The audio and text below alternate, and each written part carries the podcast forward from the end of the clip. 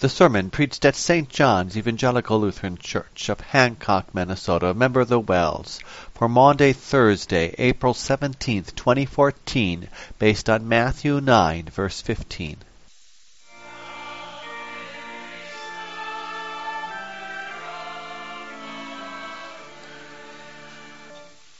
Please stand. Grace and peace to you from God our Father and our Lord and Savior Jesus Christ. Amen. The word from God through which our Savior speaks to us tonight is recorded in Matthew chapter 9, verse 15. Jesus answered, How can the guests of the bridegroom mourn while he is with them? The time will come when the bridegroom will be taken from them. Then they will fast. This is the word of our Lord. Please be seated. Dear friends in Christ, fellow saints, washed clean in the blood of our risen Savior. In 1727, J.S. Bach composed a masterpiece of sacred music. Using the account of Jesus' suffering and death recorded in Matthew chapter 26 and 27, as well as incorporating uh, some hymns and tying it together with recitatives and arias, he composed St. Matthew's Passion. A work that is still performed and cherished today, especially at this time of the year. The opening song of St. Matthew's Passion has one choir asking, Whom do you see? And the other responds, The bridegroom. Now, at first, that might strike us as not really a Lenten kind of thought, isn't is it?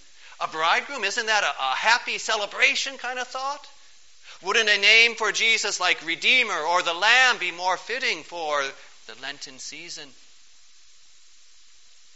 But if we think of what the scriptures say about that title for Jesus, it is very fitting for us to ponder that title tonight on Maundy, Thursday, as we marvel at the bridegroom's love.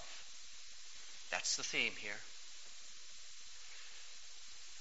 The Lord God, or the imagery of the Lord God as the husband of his people, is rooted deep in the Old Testament. And John the Baptist as well referred to Jesus as the bridegroom. And then we come to Matthew chapter 9 here, where Jesus himself uses that term to refer to himself. The context here is that Jesus has just called Matthew earlier in the day. He had been collecting taxes, and Jesus called Matthew from the tax collector's booth to come follow him. And that evening, Matthew has a, a dinner party for Jesus. And during that time, some of John's disciples asked why Jesus' disciples did not fast as they did. Jesus answered in the words of the text here How can the guests of the bridegroom mourn while he is with them? The time will come when the bridegroom will be taken from them. Then they will fast. The time the disciples were able to spend with Jesus during his earthly ministry was a time of joy, like getting ready for a wedding. They rejoiced as they followed Jesus. They listened to his preaching and marveled at his words. They saw his acts of love as he healed the sick. They felt secure when Jesus was around them, even, even when the storms raged, for he could quiet the storms and the sea. And their hearts grew ever more confident that he was the one. The Messiah, the Christ, the anointed one. He was the consummation of their hope, the source of their joy. Yes, it was like a wedding celebration as they spent time with Jesus. Tonight, that all came to an end. The sheep were scattered as the shepherd was struck. The bridegroom was taken from them. Soon his cold, limp, lifeless body lay in a tomb. Their hopes died with him. Their joys shattered into mourning. No one had to tell them to fast. They had no appetite, for their heart was too heavy and their souls too burdened. But before the darkness of this night overtook them, the bridegroom's love shone out for them and for us as they celebrated the last Passover in that upper room. John chapter 13 tells us, having loved his own who were in the world, he now showed them the full extent of his love. Witness the love of the bridegroom here tonight, dear friends. Marvel at his love. See his love serve as he washed his disciples' feet. His love comforted them telling them that he was preparing a place for them in his Father's house.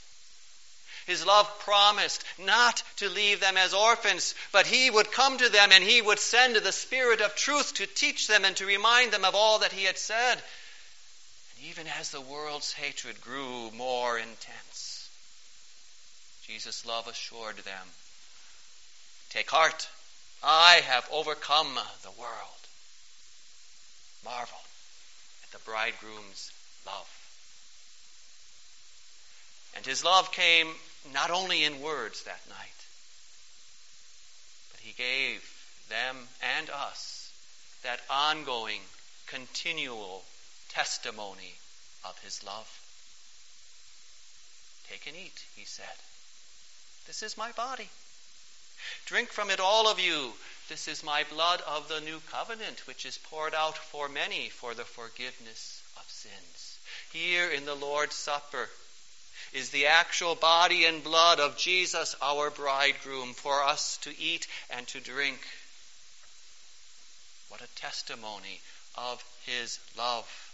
How his supper holds before our eyes and brings deep into our hearts that greatest act of love, his greatest act on our behalf. Ephesians 5 says, Husbands, love your wives just as Christ loved the church and gave himself up for her. Marvel at the bridegroom's love, your bridegroom's love, that gave himself up for you. On the cross, he sacrificed his body and poured out his blood once and for all for you. In his supper, you proclaim his death.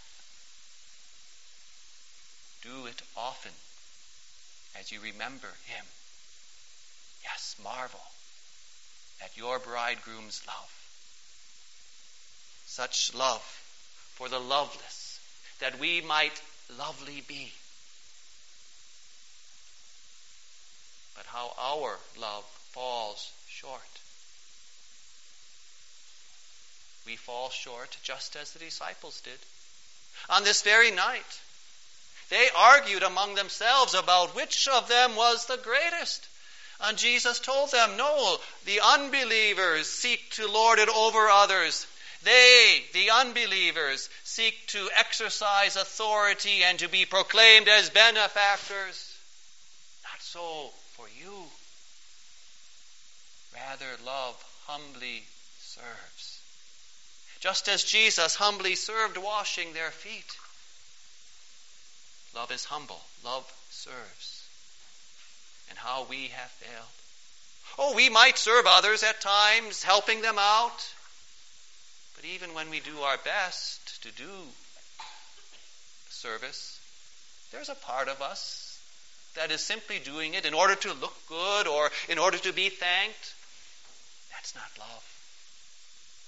And maybe we're willing to do a lot of kinds of service, but we draw the line and there are certain things just too far beneath us for us to do. That's not love. And maybe we're happy to show love to certain people, but then there are some other people that we just find too hard to love. How unlike Christ's love for us, that gave himself up and died in our place while we were still his enemies. How we fall short. Now, we could try to excuse ourselves. I'm not perfect. How can you expect me to love like Jesus loved? I'm not God.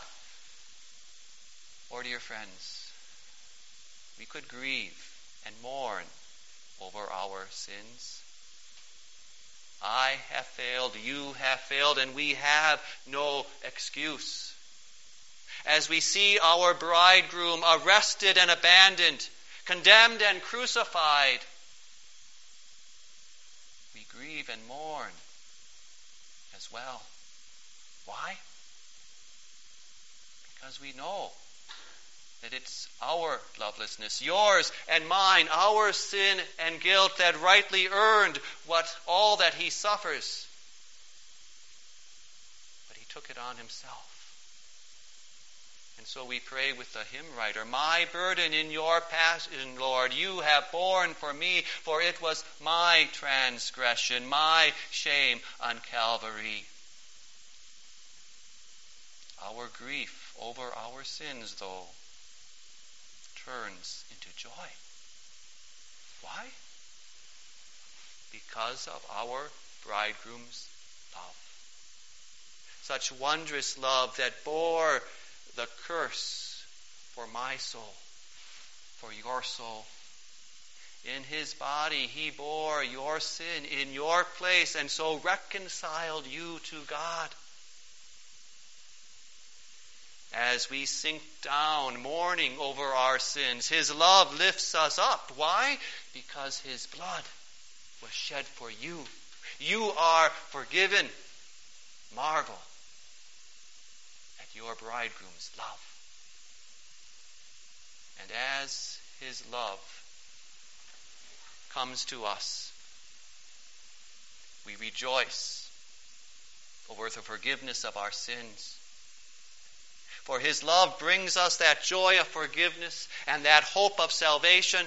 And what is more, his love enables you and me to love with that same kind of love that humbly serves. As his love surrounds us and fills our hearts, we are eternally safe and secure the burden of the law has been lifted away from you and me who are in Jesus. And the curse of sin can no longer condemn us. The heavenly wedding banquet awaits us. And until then, you and I have been set free to love. To love with that same kind of love with which Christ our bridegroom has loved us. And that's exactly what he wants us to be doing. For he, on this very night, he tells his disciples and us, love one another. As I have loved you, so you also love one another. By this all will know that you are my disciples if you love one another. Marvel at your bridegroom's love. Such love beyond degree, such wondrous love. Marvel at his love as you rejoice in his forgiveness and as you serve one another in love. Amen. Please remain seated as we join in the next hymn, hymn 120. What wondrous love.